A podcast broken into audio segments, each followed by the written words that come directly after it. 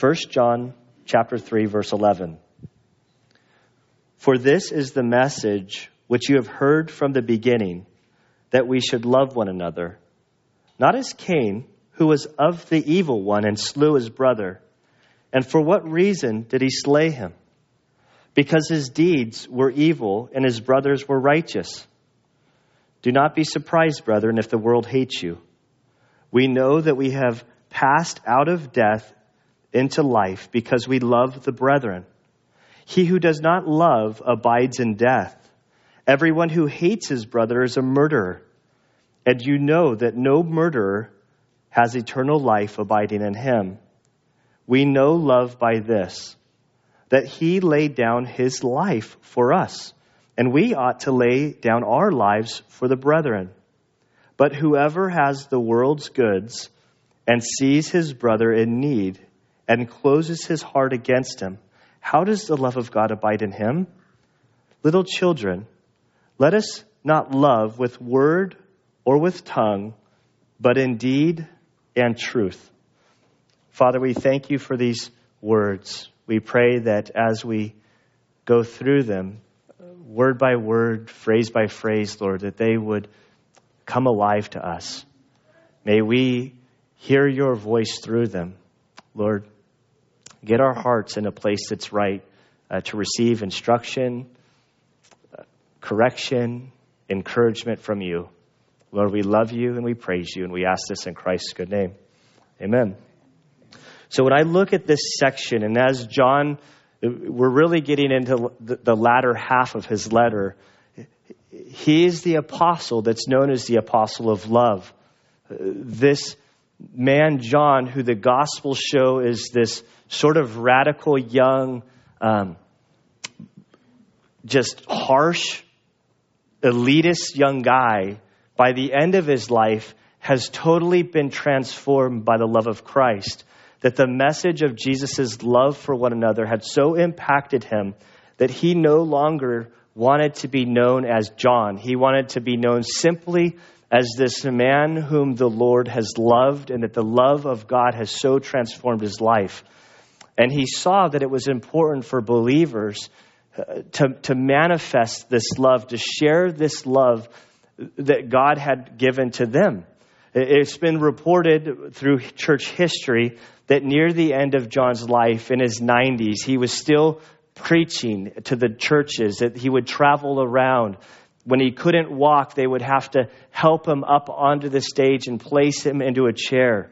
And his message was simple You are children of God, love one another. That was his message. When I look at all of John's writings, they can be summarized into two points believe upon the Lord Jesus as your Savior and love one another powerful, simple. It's not our understanding, it's our, it's our applying of these truths that he gives us. In our culture, we've so minimized this word love. Love is described as an emotion, uh, something that comes and goes with, with the tide. It's been cheapened that I confess that I use love towards In N Out burgers but so often with the burger, and, and this illustration will break down, but every illustration, I love this In N Out burger until I'm done with it. Then I'm going to move on to the next one.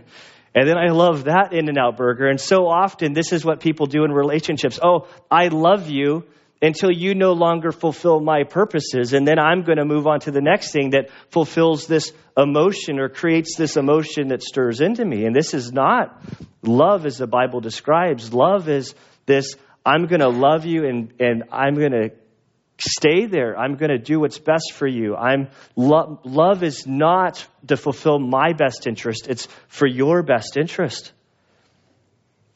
And so as he begins this section, he ties back into the very beginning of his letter. Both this letter and the gospel from the beginning. He said, This is the message you have heard from the beginning. The only word, these, these, the words used here tie in almost identically with back there. He says, from the beginning, the message that you've heard from the beginning that you would love one another. So, so where's he pulling this from? If we were to go to the Gospels, uh, Matthew 22, uh, why don't we head to Matthew 22? I do want to point out, I understand that it can be difficult finding places in the Bible. We have them behind me, and part of the struggle of, of flipping through the message and trying to figure the, the places in the Bible, it's very intentional on my part because part of this is it helps you orientate yourself to the Bible of getting the lay of the land. And so if you have difficulty, don't be embarrassed. It's, it's part of the learning process. Um, and so in Matthew 22, verse 34, Jesus was approached by the Pharisees, the teacher of the law, the religious leaders. And the Pharisees heard but when the Pharisees heard that Jesus had silenced the Sadducees, now the Sadducees were this sort of opposing group uh, uh, to the Pharisees. The Pharisees were like the literalists. They, they believed the Bible for what it said. The Sadducees didn't believe in the miracles, resurrections. Um, some have suggested that it's easy to remember who the Sadducees were by the little frame. The Sadducees were Sadducee because they didn't believe in the resurrection. And so they were kind of warring groups within um, the Jewish system. And it said that Jesus had silenced the Sadducees and they gathered themselves together. They wanted to silence Jesus.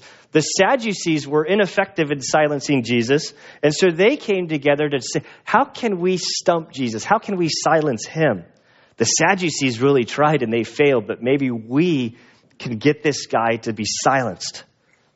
And they asked one of them, a lawyer, that would be a scribe, asked him a question. And this isn't necessarily a lawyer that chases um, ambulances or just from the law. This is, this is one who looked at the law of the Bible and they told the Pharisees and scribes how it was to be handled, uh, uh, how the law applied within the scriptures. They were on the top tier of authority of scriptures. And so they send one of their best to Jesus and they asked him a question, testing him Teacher, which is the greatest commandment in the law? There are 613 commandments in the Old Testament. They, with those 613, laid out probably 10 to 20 commandments per each one.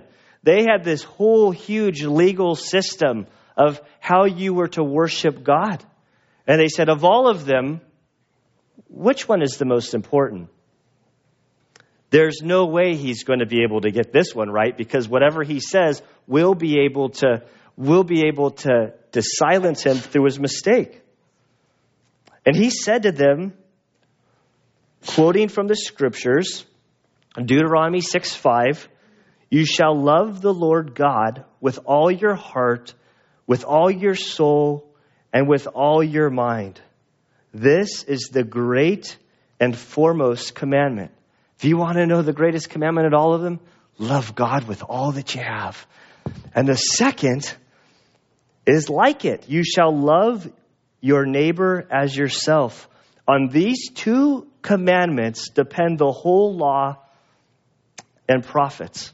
So he's saying, upon these two commands, to love God with all your heart and to love one another as you love yourselves, this is the keystone of the whole Old Testament law. and he silenced them. This is powerful. Later in John 13, if you'll turn over to John, Matthew, Mark, Luke, John. In John 13 is the beginning of the Lord's Supper. I've said this multiple times, but it's okay repeating myself. John highlighted the Lord's Supper more than any other apostle, any other of the Gospels. He devotes a quarter of his writings to the Lord's Supper. And John 13 begins by Jesus starting out the Lord's Supper by washing the apostles' feet. He does this as, a, as an example to them of what it means to be a servant leader, that he, being God and is the Messiah, that he would humble himself and take this very low task reserved uh, for the lowest of all slaves within the home. This was not something that anybody would want to do in their culture. I would probably suggest in our culture either. And as he unfolds from this, as he gets down to John chapter 13, verse 33, Jesus then looks at them and he says, Little children, I am with you a little while longer. You will seek me. And I, as I said to the Jews, now as I also say to you, where I am going, you cannot come. A new commandment I give to you. Okay, this is something different. This is a commandment that, that, that, that hasn't been said before. He says that you love one another even as I have loved you. Now, it's, it's not different in the sense that the old commandment was to love one another as you love each other, like to, to, to, that I'm to love one person in the way that I want to be loved. But he sort of ups the standard by saying, not as you want to do, but as I have loved you. Well, he just washed their feet, taking this very humble position. Within 24 hours, he would be hanging on a cross, taking the world's sin upon himself. In Philippians 2, this great Christological passage about that Jesus dying on the cross, that he humbled himself, that every knee will bow. The whole passage starts, I believe, in the fifth verse saying, Have this attitude in yourselves. And it's the standard of love that Christ set. It's a sacrificial love. It's one that not looks after my own best interest, but when I love somebody else, it's looking out for their best interest and not doing what's convenient for me, but what's best for them. It may even cause me great inconvenience, but I still have to love them by this standard. Verse 35 By this all men will know that you are my disciples if you have love for one another. This evening had so much impact on John, I believe. I don't think we'll see anything in scriptures where John says, Oh, you know what? That at the Lord's Supper, it had a great impact in my life and I was changed forever. But when I look at what he, he devoted to this night, and then when I look at what he says in these four chapters of John, in contrast with his other writings, so much of his other writings come out of what Jesus said to him. He says, If you love one another, the world will know you're of my disciples, that you're a part of me. That John, till his dying day, his message was reduced to that love one another. That this is critical. And so we come back to John, 1 John chapter 3, and we look at this again. Okay, for this is the message which you've heard from the beginning. John wrote about it in the Gospel of John. It's what John's heard about from Christ himself. He continually tells them this message to love one another, that we should love one another. Not as Cain, who was of the evil one and slew his brother. Whoa, whoa. No, nowhere in First John does he quote anything from the Old Testament. This is his one Old Testament reference. And he says, You know, we've heard it from the beginning that we should love one another and not love each other like Cain. What's that all about? What's, who's Cain? What'd he do? How does this fit into our story? Well, to refresh our memories, go back to the very beginning of the Bible in Genesis chapter 4. I'll, Genesis is one of these very critical books. It lays the beginnings, is what Genesis means. It's the origin. It lays the framework for so much in the Bible. Genesis chapter 3 is following the fall of man. As it ends, we see the curse go out. chapter 3 ends with that the cherubim and the flaming sword, which turned every direction to guard the tree of life. Prior to the fall, humans were designed to live forever with no death, no sin, no stain. Then sin entered, changed the body, death entered the scene. The second law of thermodynamics were moving from order to disorder entered, and God in His grace then protected humanity from being able to live forever. That death is actually a form of God's grace. It's a way of being upgraded in our bodily frame if you're in Christ. And then chapter 4 begins. Now, the man, that's Adam, had relations with his wife Eve, and she conceived and gave birth to Cain. And she said, I have gotten a man child with the help of the Lord. She basically, it's a boy! We have a boy! Man child sounds kind of cool. I try to inject this into my life now. You know, it's like, hey, there's a man child here. This is, let's get sticks and dirt and have some fun. It's a man child. She's, there's joy here. It's a, it, it's a boy. Again, she gave birth to Abel.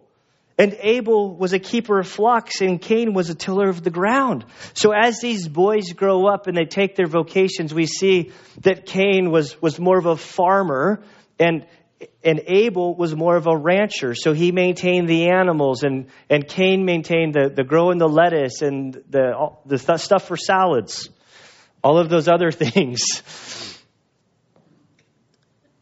So it came about in the course of time that Cain brought an offering to the Lord of the fruit of the ground.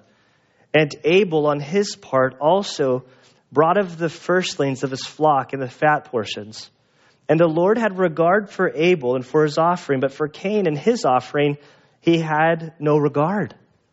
This story fascinates me. As, as you are reading this, Prior to this, there seems to be no instruction given for, hey, do this offering. Here are the, the requirements for this offering. We, we know what would come. And not really much is said here concerning what did he do wrong. But clearly, God was happy with the one and not happy with the other one. And with the other one, Cain, as he was dissatisfied with his act of worship, God goes and talks to Cain. As soon as I find my. But for Cain, he had no regard. So Cain became very angry and his countenance fell. God let Cain know listen, how you handled this was unacceptable. When he heard this, he got angry. His countenance fell. Then the Lord said to Cain, Why are you angry? Like, what's going on with you? Why are you so upset? I, have I've come to you, I've talked to you, I've let you know, I've instructed you what you did wrong so that you could, you could make right. We're kind of left not knowing at this point what's going on or why he's so upset. Why are you angry and why is your countenance fallen? If you do well, will your, it will not your countenance be lifted up. And if you do not do well, sin is crouching out the door, and its desire is for you. But you must master it. God looks at cases, you're angry. You're angry because you haven't done right. And if you do right, your countenance, you'll feel better. Do right. This sin that is mastering you, you've got to master it. This week, I, I, um, with chaplaincy, I spend a lot of time with officers, and, and so I'll sit in their car and I'll go riding with them. And I, I, this one guy I've been riding a lot with, speaking to him about things of the Lord, be praying for him. His his wife's a believer, he's not, but he's doing. I'm putting him through like seminary coursework. I feel sorry for the pastor that he sits under when he finally does come to believe because he he needs depth. And so all of a sudden, we're, we're going to this call. We get this call that a lady had walked into a clinic and she was very upset because the doctor wouldn't give her medicine for like discouragement or depression. The, medical clinic had called and then said, Hey, listen, she called back and she said something about a note and, and we think she might be suicidal. And so we went to the clinic, we backtracked the steps to see if we could find this person. We eventually end up at the house. Another officer's there, and she, he says, Listen, I can hear them screaming and yelling. Um, w- uh, let's go make contact. He was waiting for his backup. As we, as we knock on the door, this lady who fits the description answers. And we start talking with her. We said, Are, Now, something going on? She's like, Yeah, I'm really upset. And we're like, now, what are you, who are you, what's going on? Why are you, like, why are you so upset? What's causing this? Uh, who's, who's in the house with you? She's like, oh, it's my husband. I'm not mad at him. And my two other kids are in there and I'm not mad at them. Why? And this lady is angry. We're like, why, why are you, now what? Explain to us what's going on. She's like, my daughter left. Oh, okay, ma'am. Now, Now, your daughter left. Is she okay? Yeah, she's, she's 18. She moved out and is she doing good? Yeah, yeah, she's living on her own. She's, she's going to college. She's enrolled at Palomar. Everything's going great. And the officers are like, so why are you like, now how, now how did you get upset? She's like, I just had anxiety over this and I can't, I, I, I'm not a drug user. I, I asked the doctor if he could give me something just to settle my nerves. And he asked, can I do a drug test on you in order to do this to try to figure out what's going on? We're like, well, lady, that's sort of normal because doctors want to see what's going on and, and you, this doesn't make sense. How long ago was this that your daughter moved out? Was this like this weekend? And she's like, no, it was five months ago. And then I'm sitting there kind of like, I don't, I don't say much, but this lady's just working herself up. And the officer's like, lady, you're doing what everybody else is trying to do, the, to raise their kids up so that they would go to school, get a job, be self-sustaining. And your daughter's doing it. And I finally was like, you, you, well, she said something. She's like, yeah, now my husband's not getting happy. I'm like, well, Thanksgiving's coming. And I look at her and I'm like, you, you know, Thanksgiving's coming. It's just right around the corner. Why don't you have this Thanksgiving party? And she's like, well, I've been acting crazy. And my, my daughter's probably not going to want to come around. I'm like, well, stop it. just cut it out. Like, just don't do that anymore.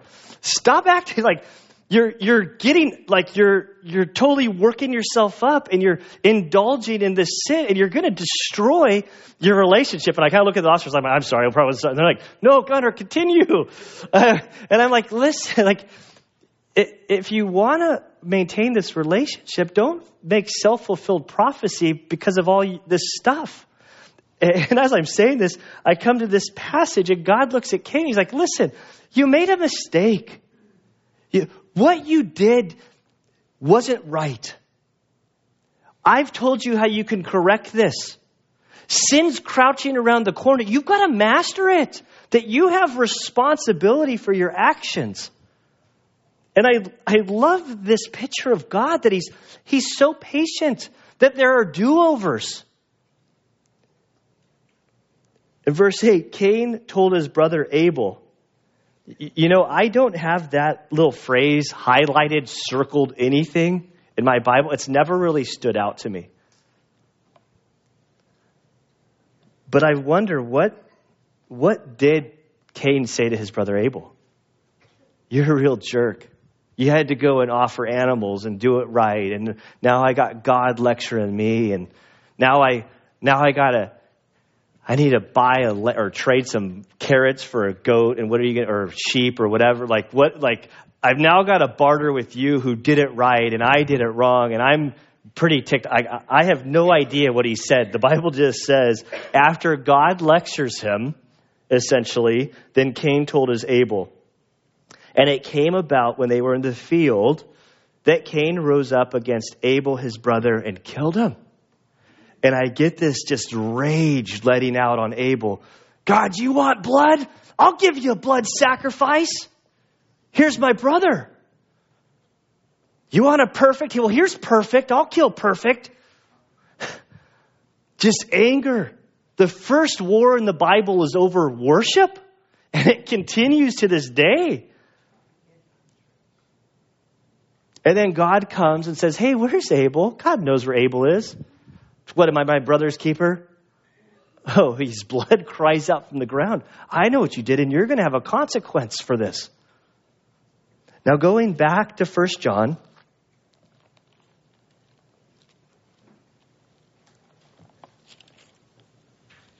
John has just told us we've heard it from the beginning to love one another.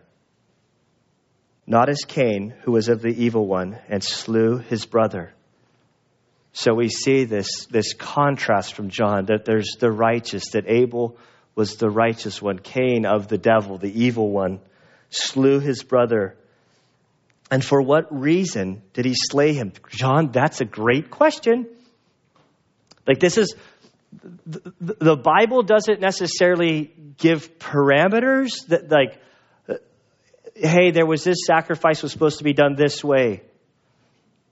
Um, he did it wrong.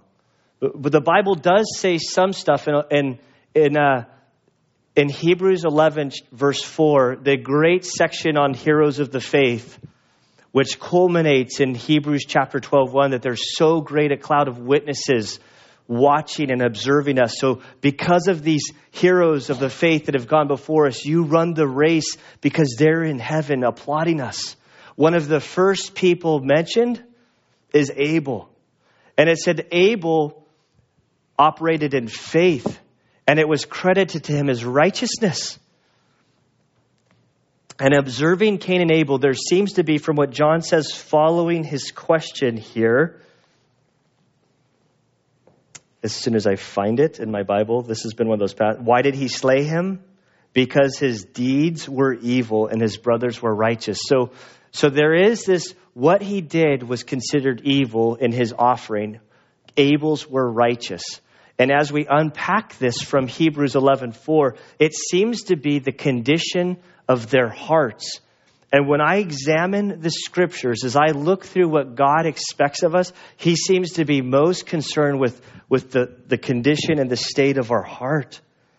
And this is, this is difficult.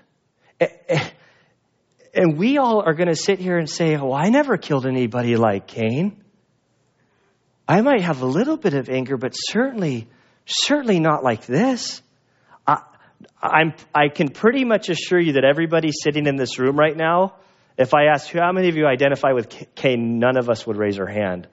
There'd be one or two stubborn people that would prove me wrong by raising their hand right now after I said it, but not before. All of us are saying, oh, yeah, that's the them, that's not the me. And we're so good with doing that with Scripture that we can see others that, oh, this would be, I just wish so and so was here right now because, man, they need to hear this. No, you, we need to hear this. Listen, he goes on to say, because his deeds were evil and his brothers were righteous, do not be surprised, brethren, if the world hates you.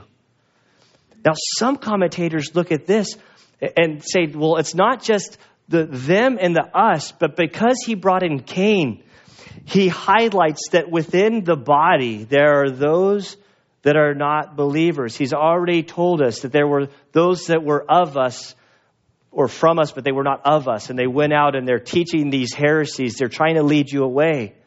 Jesus said that, that the wheat is going to grow with the tares, and then he's going to sort it out at the end.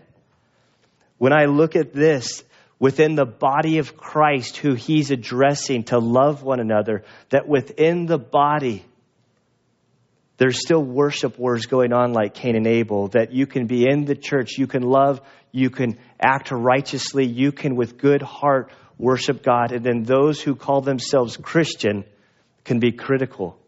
I hear it of that kind of music. I hear it on both sides. Oh, the old hymns, those are old and outdated. They don't love the, this generation. They just want to be legalistic. Maybe true for some. But then I hear those, oh, this new music's just not of the Lord. And it's like, no, worship's about the condition of the heart. It's not about the external. And I, and I see it both ways. There's these great wars. And so often when you're walking with the Lord, you're acting in faith, you're trying to please Him. There are those that will be critical, both within the church who are operating according to the world system and from outside of the church. And the, the, the point of Abel or Cain in this is what I see is that there's, when you start living for the Lord and you try to honor Him, as you live your life, those who may not be, it sort of, it, it, it sort of shines light on their life. Uh, I, I, get it all the time as a chaplain, especially around law enforcement guys or, or old SEAL buddies. I'll just be hanging out. I, I don't look at them weird when they use foul language or anything like that. I just kind of go about and just basically work in that environment to like go, okay, Gunner, have this invisible shield around me. Don't let I, my greatest fear, my nightmares are that suddenly while preaching, I start using all my old profanity, which is, has been in my heart, but I, God's been doing a work and cleaning out. It hasn't happened to date. Thankfully, the dreams are there. But, but when I go into these environments to be the light of Christ, I, I, I immerse myself in the old culture that I came from. And I don't swear around the guys. I don't try to be like them in that sense. But all the time it happens that they'll start swearing and they'll, oh, I'm, I'm sorry for offending you chaps. Like, you didn't offend me. There's somebody else you might be offending. Like, but, but certainly you're not offending me. And I think what happens is then when people are exposed to righteousness and those, those living their lives, it shines a light on their unrighteousness. And, and through that, God, through His Spirit, begins to convict people. And then their conviction, oh man, like this impurity in my heart, the things I'm saying, the things I'm joking about, they translate it as, oh, this guy's judging me. Because I feel this in my heart, he must be judging me. And it's not necessarily that this person's judging them, but it's that God is judging them and convicting them of their sin. And so he says, when you're acting like Abel and you're lived, don't be surprised when the attack comes. Jesus said, if they hated me, you're not greater than the master. They put Jesus to death for his righteousness. They put him to death because he not only claimed to be God, but he authenticated it to them. Verse 14 We know that we have passed out of death into life because we love the brethren. This is really a beautiful, this, this picture of passing from death into life your old life before Christ in Adam, in death, in sin, that through Christ, 1 Corinthians 12, 13 says that when you're, you're baptized by the Spirit into the body of Christ, that upon believing, you're given new life. Jesus in John 3 7, as Nicodemus came to him, and he starts explaining that you must be born again. And Nicodemus is like, What are you talking about? I'm like 60 years old. He doesn't say 60 years old. Am I supposed to then like crawl back into my mother's womb and be born again? That's impossible. And Jesus looks at him. He says, You are a you're a spiritual leader over all the people, and you don't understand these most basic biblical teachings that we're in sin and that, that God wants to transform us, this new life. And he says in John 3 7, Don't be amazed that I said to you, you must be born again. Going on to Ephesians 1:13, Paul says that after hearing the gospel, the death, burial, and resurrection of Christ, that when you believe that you're sealed in the Spirit, that you have new life in Christ. It's all about believing. That's where the new life happens. Now, John says, verse 14, we know that we have passed out of death into life. He doesn't say that you pass from death into life by loving one another, but that the evidence of this transaction in the spiritual realm is evidenced by the love that comes out. I love gardening. Like I have a green thumb. When I'm stressed out, I, like I'll wat, I'll just go water. I'll cut things. I'll think. And one of the things I like planting fresh seedlings. You you can put a Uh, 10 seeds in and maybe seven will sprout up. You put them in there, there's seeds, there's, you've done everything you're supposed to do. And then within a couple weeks, three weeks, four weeks, all of a sudden that little green shoot comes up and it's like, yes, there's life. And, and, and that's the evidence. For us, the little, like the, the seed goes in that we have the Spirit the, our little green shoot that comes out of the ground once we've come to Christ is this that suddenly we start loving other people. Like that the people within the body of Christ, there's this love that wasn't there before. Because we're doing the Keith Green thing, I've been listening to a lot of Keith Green, pumping myself up. We've been in the car, we've been, we've been jamming the Keith Green CDs to kind of prepare the kids.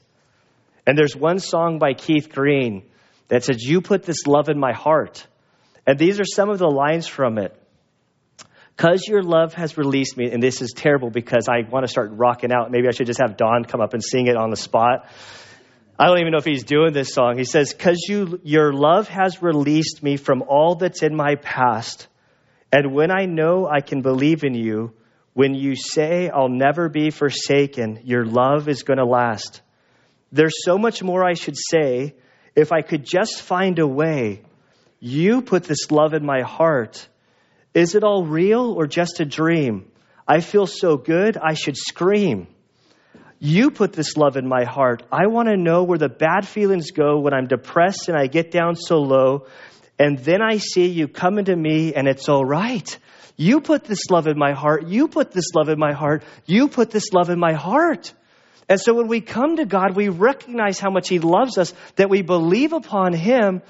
We, we recognize that our old life in, in Adam produces all of this sin and shame, and we come to Him and we recognize that His work on the cross totally and completely forgives us, cleans us, renews us. And, and we're told that we're sealed with the Spirit, that we, that God indwells us, and that this great love is in our hearts. And suddenly, the way we view the world is different. We love one another, we treat one another kindly. And it's evidence of this new life that we know we have passed out of death into life. You going a bunch of doing a bunch of good deeds, that's not how you're saved. It's not works. But when you're transformed by the grace of God, your life changes. And there's assurance in seeing a changed life. If you guys only knew me 15 years ago, you would be praying for me. Oh, that boy, he's, he's, he needs some help. To see what God's done, it's evidence how I love people now, which, which I was filled with anger probably 20, 25 years ago. Now I love and I see people on the street that before I would have been like irate with, that my heart just breaks for them because God loves them, that Christ died on the cross for them. And then he goes on to say, He who does not love abides in death. That's pretty severe. John, this old man who's done walking the fine line where he never really watered things down. He was extreme on one end, he's extreme on the other end. He says, if you don't love, you're abiding in death. Let that sink in the next time that you have anger in your heart and that you have unloving feelings towards someone. Everyone who hates his brother is a murderer. And you know that no murderer has eternal life and abiding in him. Look at this progression. You're to love. Then he then it goes down to like if you have hate for your brother, then you're a murderer. And no murderer has eternal life. This reminds me when I was going through Hell Week, I don't know what day we were on. We were like on the fourth day of training, and one of the instructors, who I'm still dear friends with today, I have the boat over my head with the seven other guys. The boat was filled with sand. It was terribly heavy. We were extremely tired. We couldn't hold it up and it kept collapsing. We're, we're like crying or moaning and groaning trying to get this boat up. And he came over and he, he's from the south, so he has sort of a twangy accent. And he's a guy that can talk and talk and talk and get into your head and he's there going, Are you guys kidding me? This boat is only 95 pounds. There are seven of you. Seven times this. This, like, by the time he worked through his whole schematic with my tired mind, it's like, there's like only three pounds you're each lifting. How in the world do you think you're going to make it in the SEAL teams? And I remember sitting there going, man, this is like yeah, it's probably Santa. Oh, it probably does work out. Somehow the math made sense to me. Like, what am I doing here? And I look at this and I see this from like, John's like, if you have hate, you're a murderer. How did you make this connection? And so many times we look at Jesus, and there's people that say, oh, like the, the Old Testament, that stuff is like just it doesn't it doesn't connect with the New Testament. Jesus is love and joy and peace and just just wearing his tie-dyed t-shirt and is all about love and going easy and and just forgive everybody. It's so not the case. If you'll turn with me to Matthew chapter 5. And on Matthew chapter 5, we get into this Sermon on the Mount. This is a mount on the, the northwestern side of the Sea of Galilee. You go up there, it's a beautiful field, and you overlook the Sea of Galilee. Jesus has huge crowds following him at this point.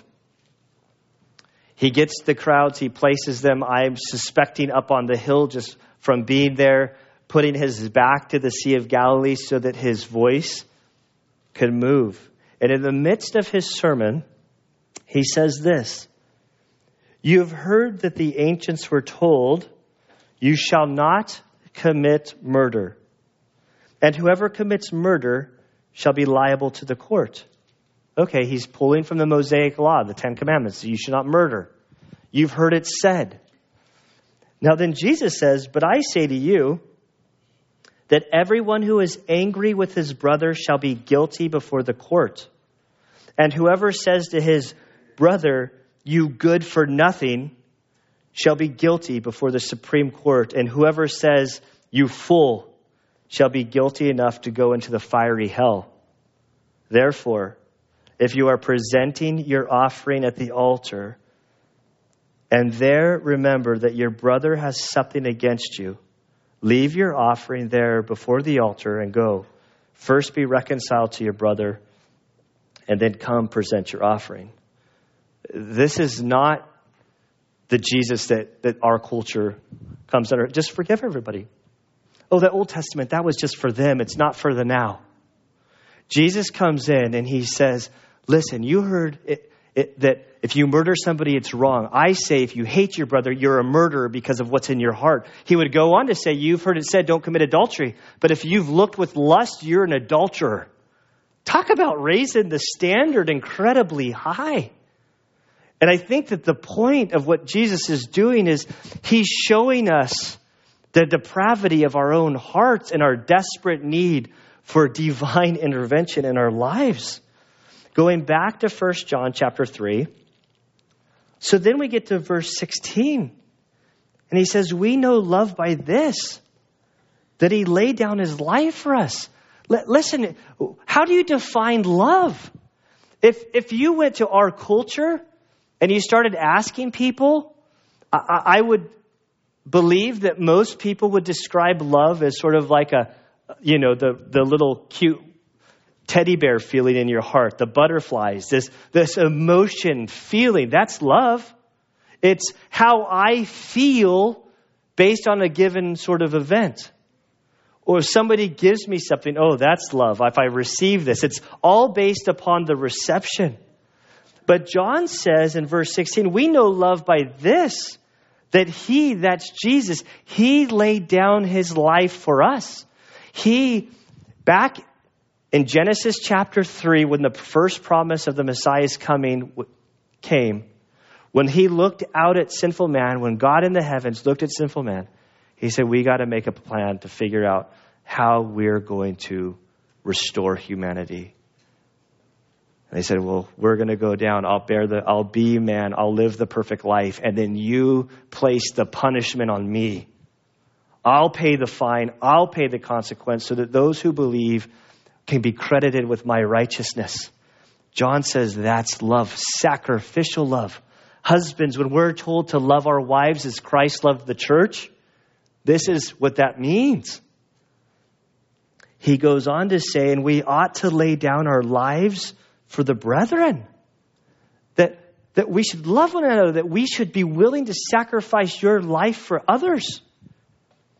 And I tell you, in the last 10 years, I've constantly been bombarded with stories that hit so close to home because we look at this and it's it's so in the realm of of never going to happen.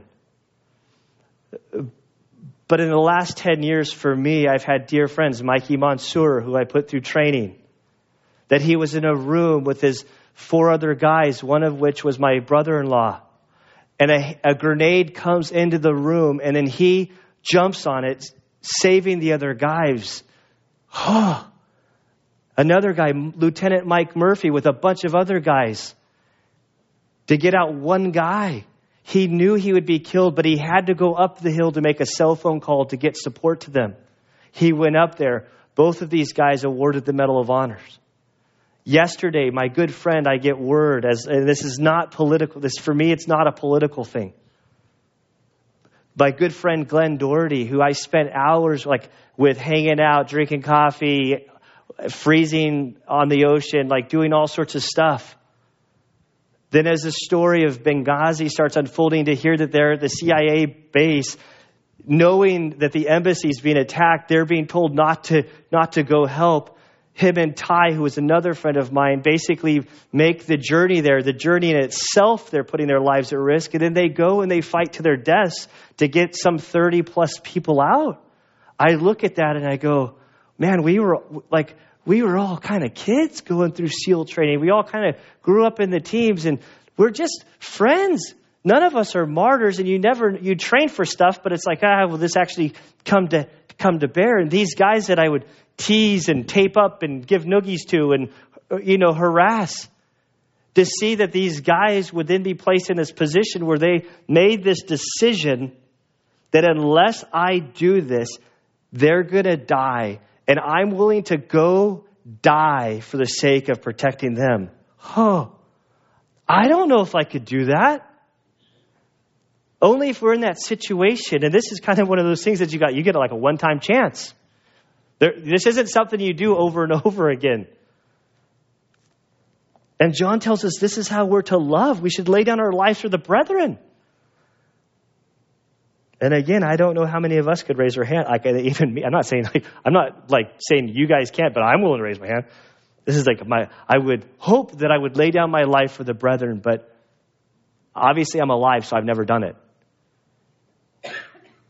But then he goes on to say, verse 17. See, this is so out of the realm. We could volunteer. Oh yeah, I would do that, but try to call me on it. Like, you know, like if unless you're in that situation.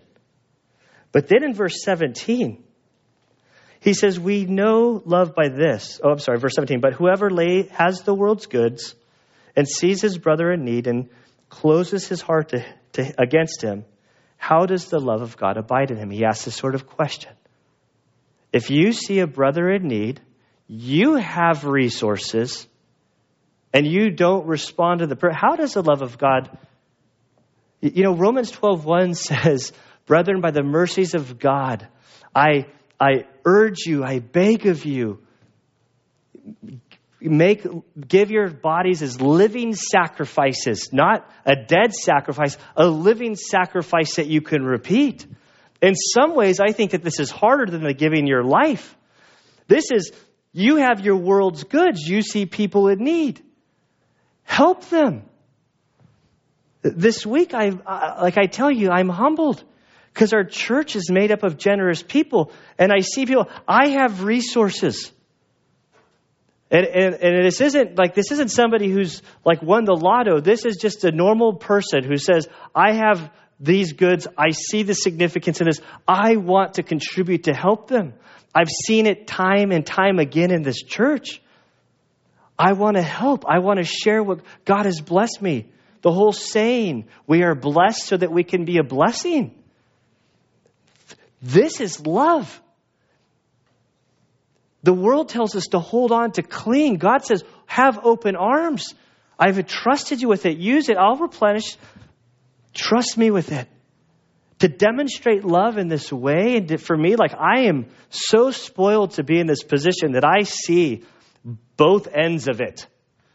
The, the person saying, I, I'd like to do this, and I believe that there are other people that would want to join me in blessing these people trying to make this spiritual journey. And then I get to go to the people who are like, I really want to go, but I, like, financially, this is all I can do to say, you know what? God's provided. And to see tears in their eyes going, I'm so humbled. To see God working through people. It's a, this is love.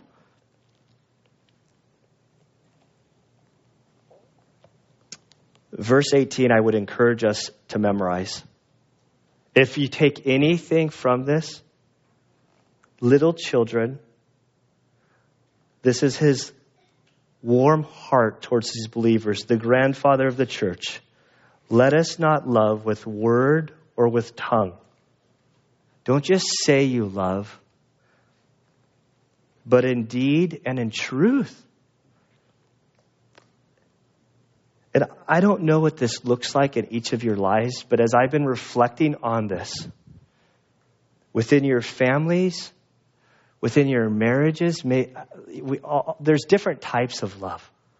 But it might mean that you need to like spend time with your your wife or your husband to say, "Hey, I want I love you and I want to give you my time. I want to I want to cut out a portion that we can be together."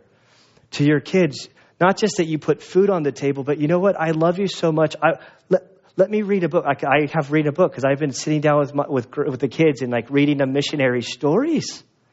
Like to tangibly give of yourself that demonstrates love. This, in many ways, is so much harder than giving of your life.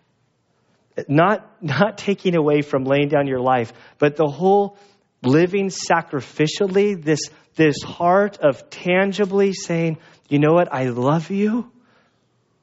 I want to be like the son of the, prod, the, the father of the prodigal son, that regardless of his son's actions, he continues to love, not for the hope of changing the person, but because he loves his son. And if his son changes, well, great, praise the Lord. But I'm going to continue loving you, son, because Christ, while I was yet a sinner, he died for me. I did nothing deserving of it. And this love that's been put in my heart, I'm going to just continue to love and to love and to love. And I have no idea what God's calling you to do this week, but I would memorize this verse and ask yourself, how can I tangibly love the people around me? If you pray the prayer, Lord, use me this week, Lord, help me to not only see opportunities that I can demonstrate love, but give me the courage to actually follow through you'd be surprised what God will place in you. And it, it cracks me up. Little things that God's challenged me with. Like in Chipotle a couple years ago, I see a law enforcement guy, two people behind me. And I say, oh, how embarrassing. Uh, I'll buy the guy the burrito. Feeling like God, and I, and I went up and said, hey, you know what? I'm a, I'm a chaplain, I'm a Christian, and I want to just, I thank you for your service, and I want to buy you a burrito. I can't tell you how horrifying that was for me to do that. But there are little things that God will do and respond to Him. And Father, I do thank you, Lord, that you are a God of love. Lord, I ask that you would help each one of us to get a greater picture of your love. As we continue through this letter of 1 John, we're going to see that John tells us that you are love. We see through Christ's example on the cross that this is the love that we are to embody, that you challenge us, Lord. The sin in our heart that's so easy to jump on being critical of others. Father, we confess this to you. Lord, we pray that you would take all anger, all un- unrighteousness. Lord, help us to abide in Christ. Father, continue the work that you began in our lives. And if there are people here who haven't come to a saving knowledge of Christ, Lord, I pray that you would help them to trust in Christ as Savior and that all of us together would, would walk our lives in a way seeking to please you. Lord, help us to love in deed and in truth. Show us practical, tangible ways, Lord, that we can demonstrate um, this love that you've placed in our hearts. We love you, Father. And we pray this in Christ's good name. Amen.